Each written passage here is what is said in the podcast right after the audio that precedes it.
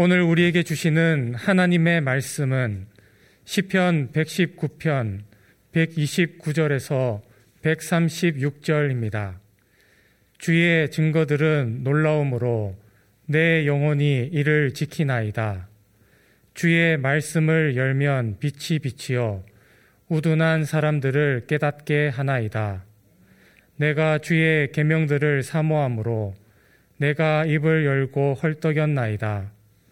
주의 이름을 사랑하는 자들에게 베푸시던 대로 내게 돌이키사 내게 은혜를 베푸소서.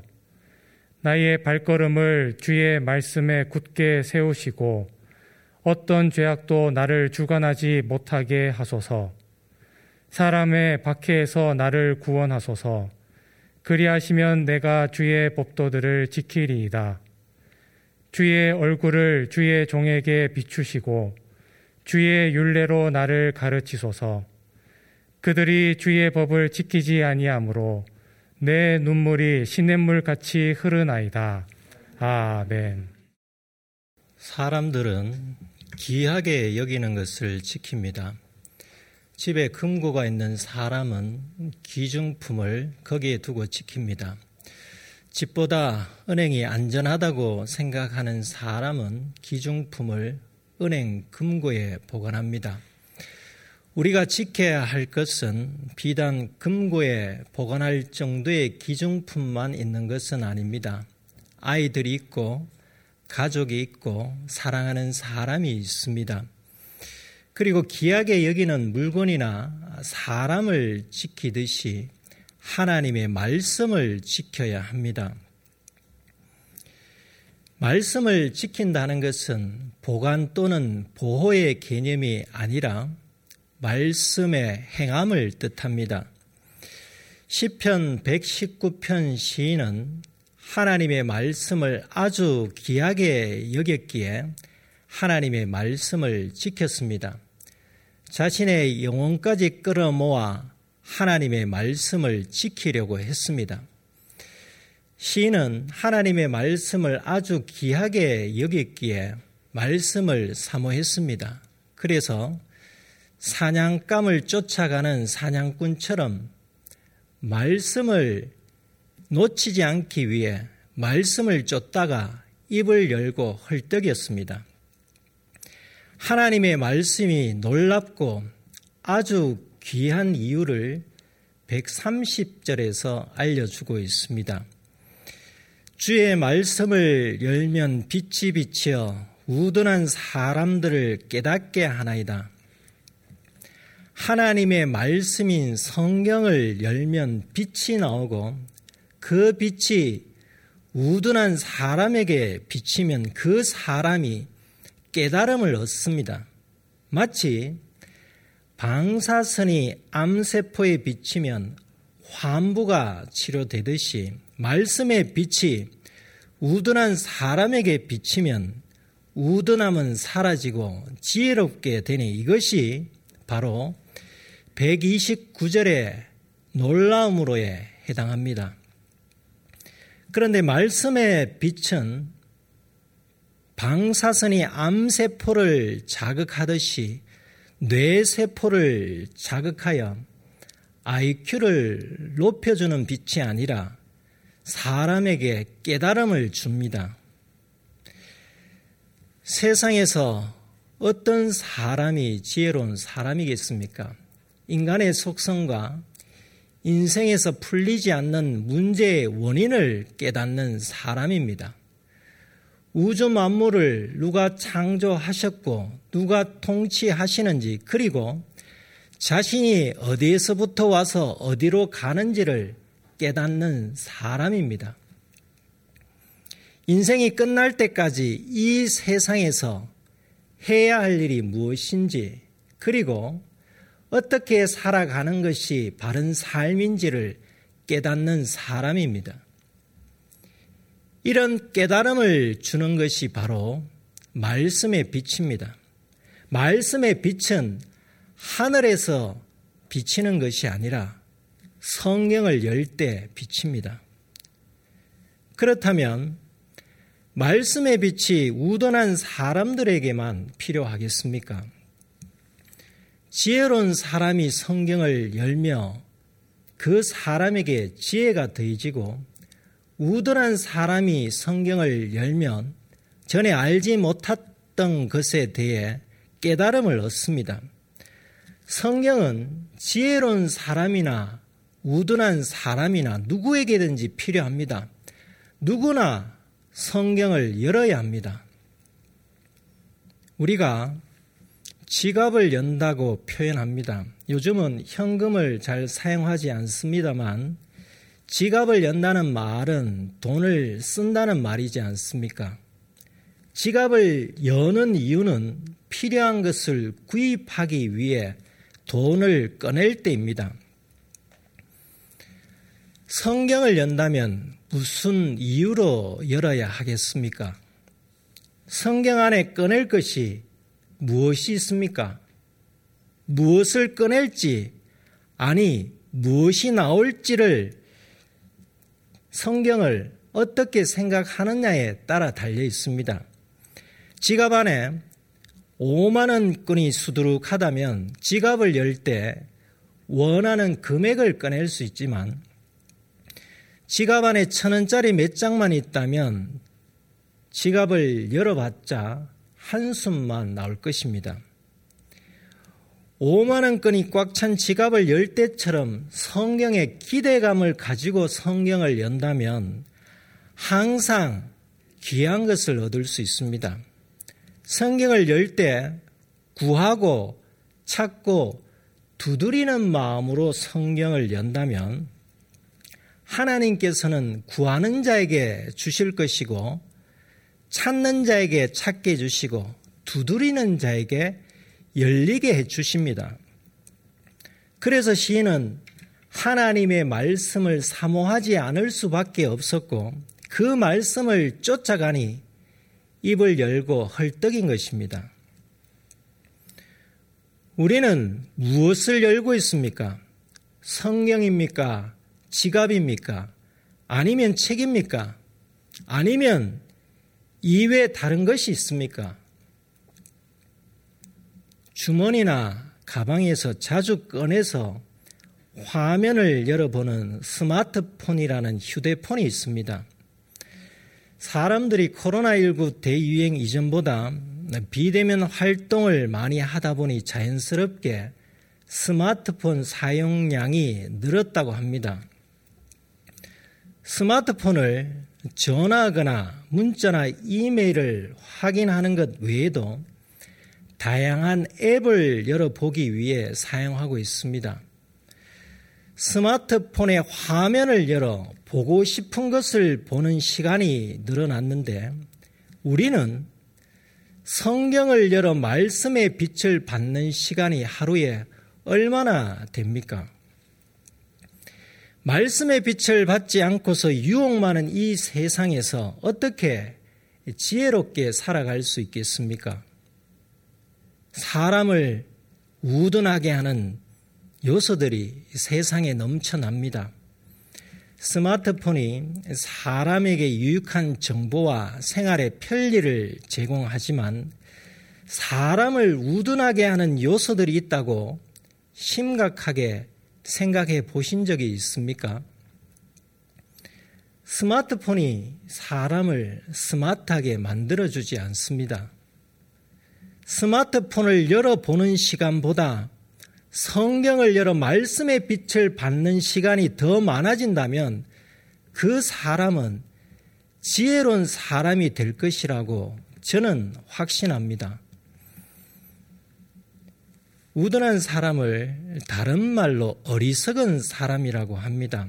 본문에 우둔한 사람으로 번역한 히브리어를 자문에서는 어리석은 사람으로 번역하였습니다.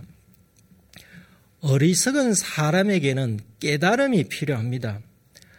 어리석은 사람에 관한 자문은 그 사람이 어떤 사람인지를 알려주면서 독자에게 지혜로운 사람이 되도록 말씀의 빛을 비춰줍니다.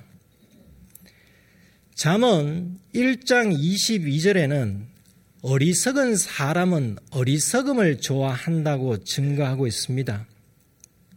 어리석은 사람은 어리석은 행동에서 잘 헤어나오지 못하는데 그 이유가 바로 어리석음을 좋아하기 때문입니다.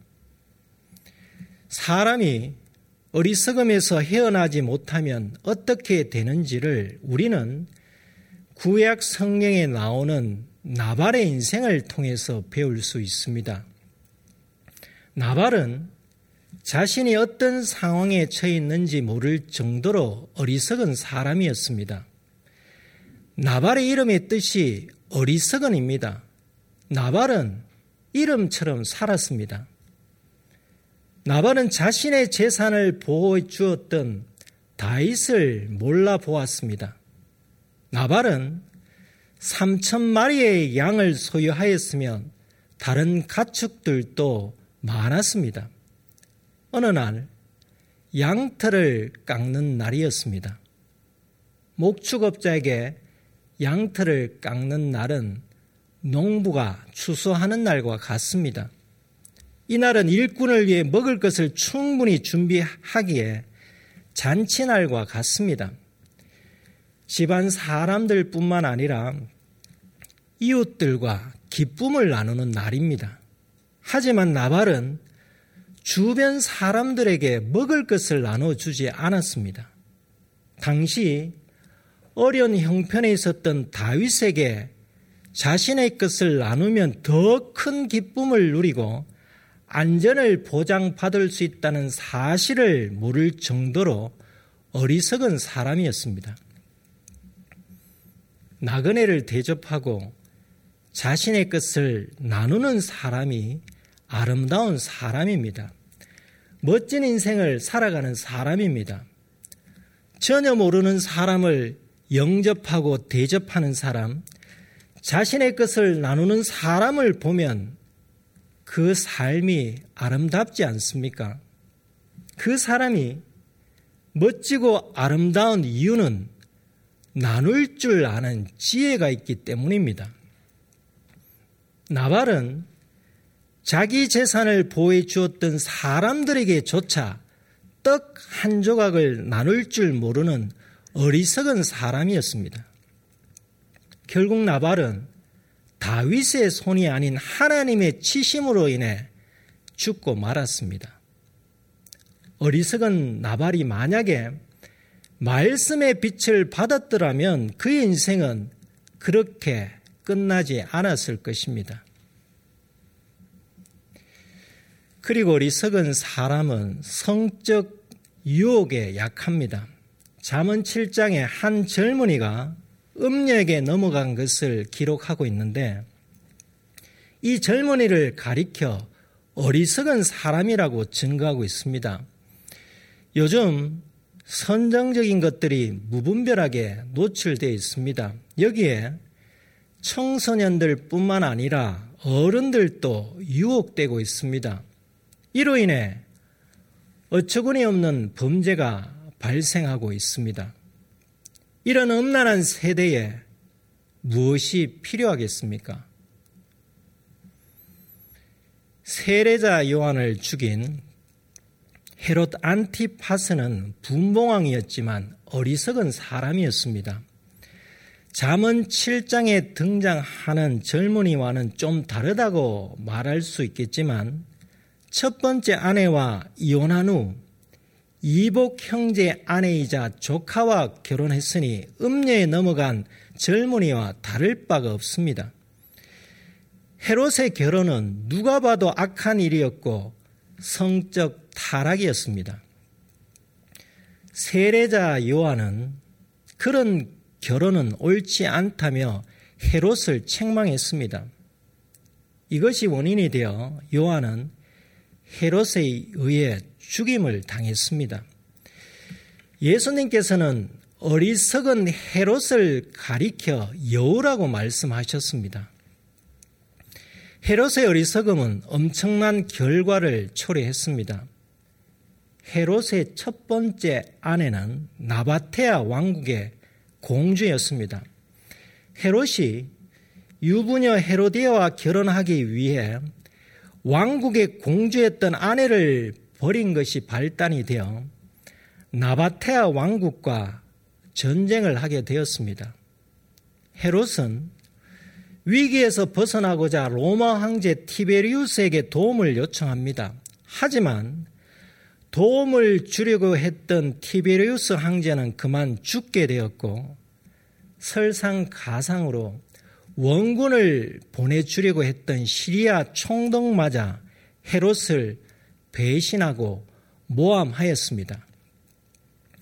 로마의 새 황제 칼리굴라는 헤롯을 분봉왕에서 폐위시키고 유배지에 보냄으로 헤롯의 인생을 끝나게 하였습니다. 예나 지금이나 사회적 지위가 높은 것과 성적 유혹을 이기는 것은 무관합니다. 지식을 많이 쌓고 수준 높은 교육을 많이 받더라도 말씀의 빛을 받지 않으면 성적 유혹에 넘어갈 수 있습니다. 말씀의 빛은 성적 유혹뿐만 아니라 어떤 유혹이나 시험을 이기게 합니다.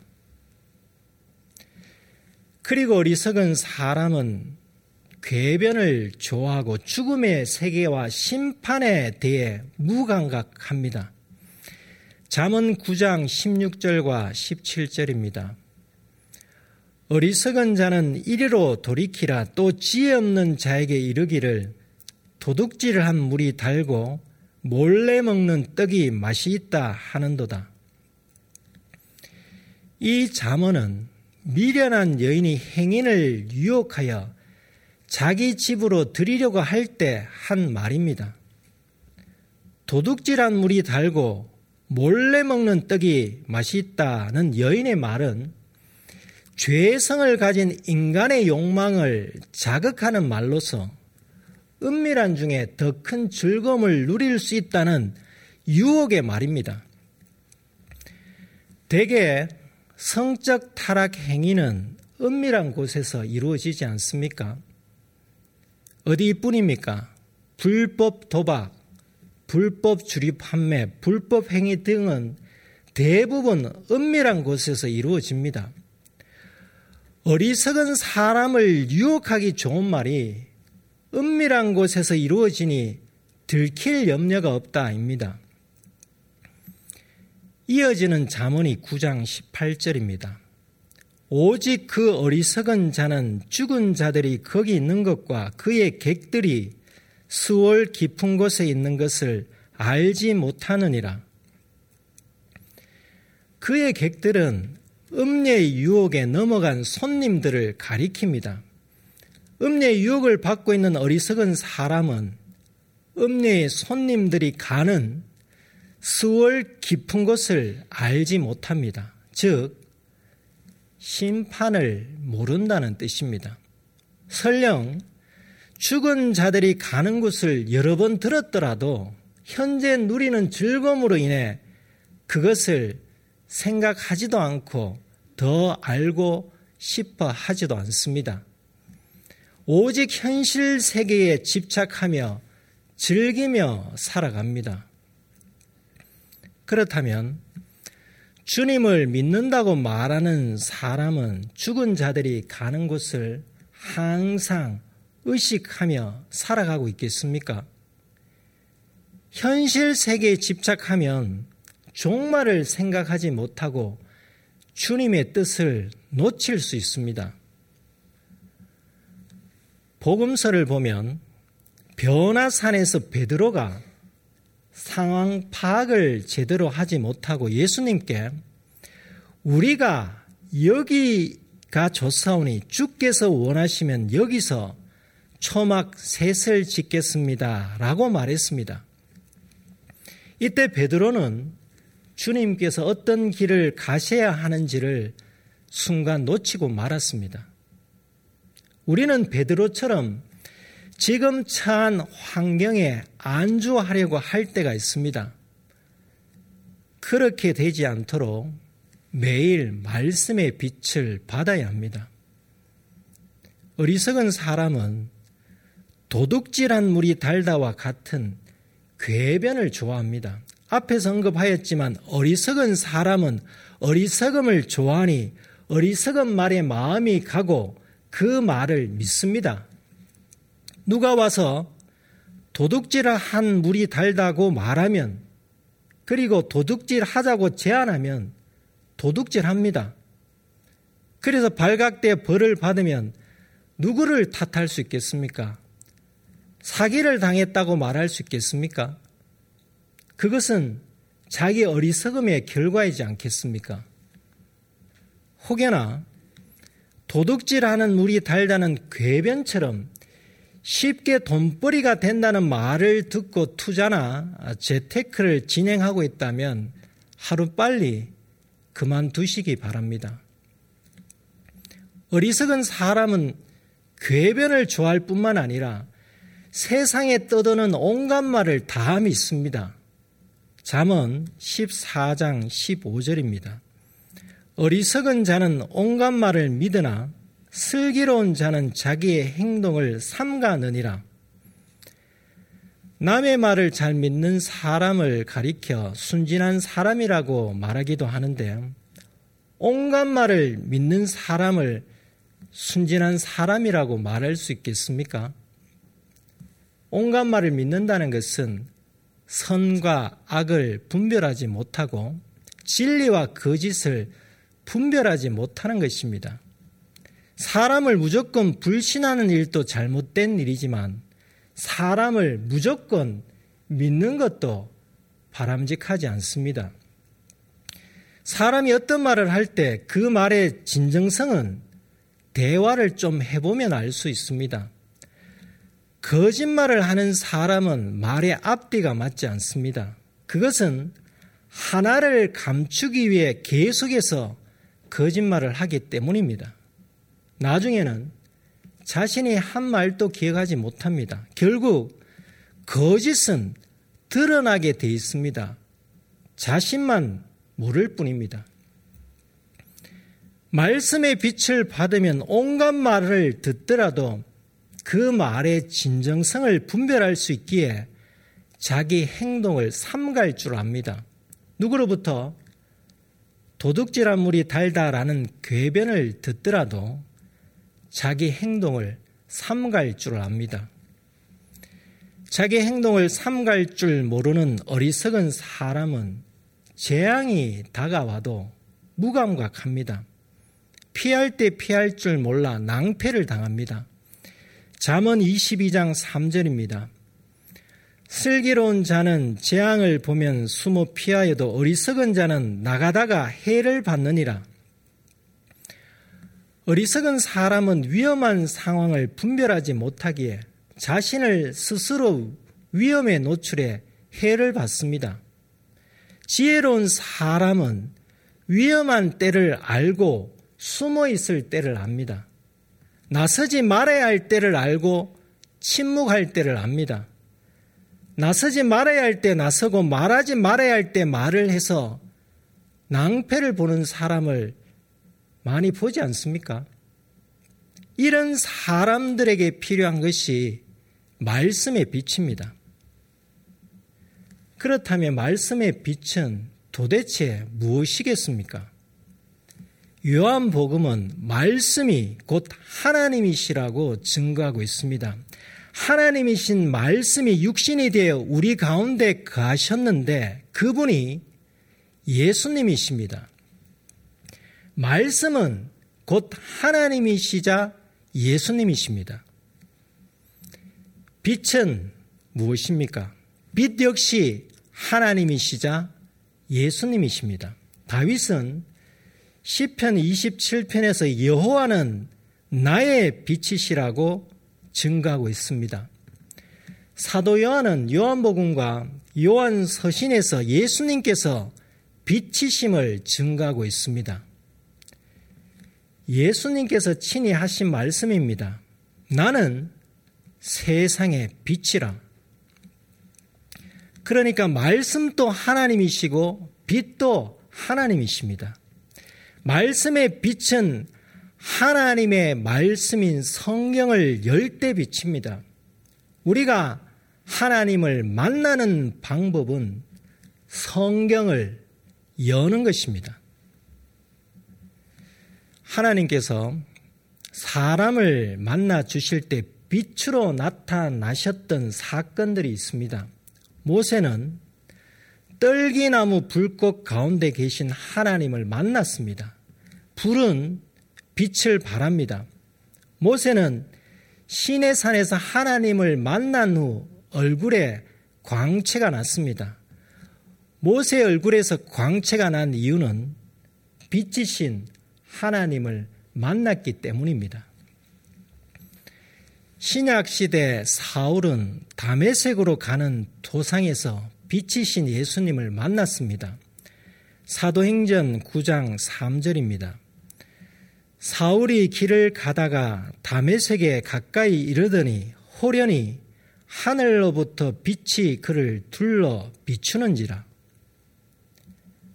주님을 만난 사람은 주님의 빛을 받았습니다. 그러므로 말씀의 빛을 받는다는 것은 주님을 만나는 것입니다. 말씀이신 주님을 만나고 빛이신 주님을 만납니다. 우리는 성경 말씀을 통해 주님을 만납니다. 주님을 만나는 사람이 어떻게 어리석음에서 머물 수 있겠습니까? 다양성을 존중하는 시대일수록 지혜가 절실히 필요합니다. 때가 갈수록 그리고 주님께서 오실 날이 가까울수록 지혜가 절실히 필요합니다. 말씀의 빛이 우들한 사람들을 깨닫게 한다는 사실을 알았다면 우리는 말씀의 빛을 사모함으로 입을 열고 헐떡이는 삶을 살아가야 하지 않겠습니까? 성경을 열고 말씀의 빛을 받아 아주 귀한 하나님의 말씀을 지키기 위해 헐떡이는 사람이 되어야지만 영적으로 건강한 사람이 될 수 있습니다. 건강 검진 문진표에 이런 질문이 있습니다. 최근 일주일간 평소보다 숨이 훨씬 더 차게 만드는 격렬한 활동을 하루 20분 이상 시행한 날은 며칠이었습니까? 이 평소보다 숨이 훨씬 더 차게 만드는 격렬한 활동이 무엇인지를 잘 모를 수 있으니 예를 달아 놓았습니다. 달리기, 에어로빅, 자전거 빨리 타기, 등산 등입니다. 그러니까 이런 운동을 20분 이상 하면 평소보다 숨이 훨씬 더 차게 만드는 격렬한 활동을 한 것입니다. 문진표에는 이보다 활동량이 적은 분들을 위한 질문 두 개가 더 있습니다. 건강검진 문진표의 이런 질문들은 숨이 차는 운동이 사람에게 필요하는, 필요하다는 것이지 않겠습니까?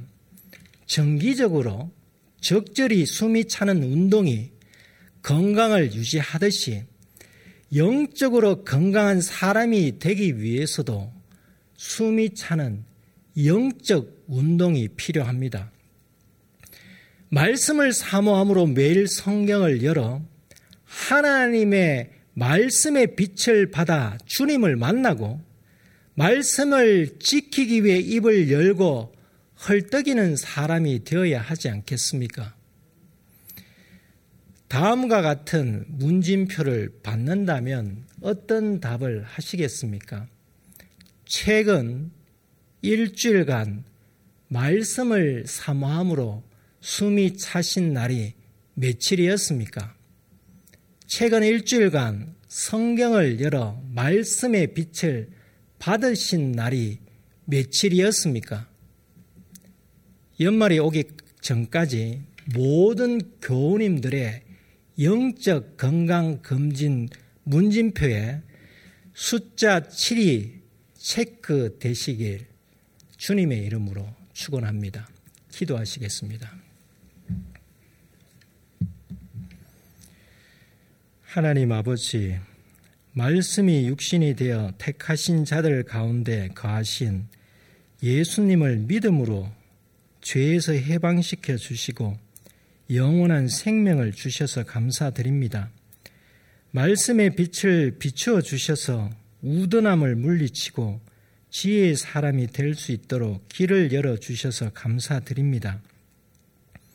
하지만 어둠의 세상을 이해하지 못한 채 세상에서 일어나는 불의와 불공정과 불평등에 대해 하나님을 원망하였습니다.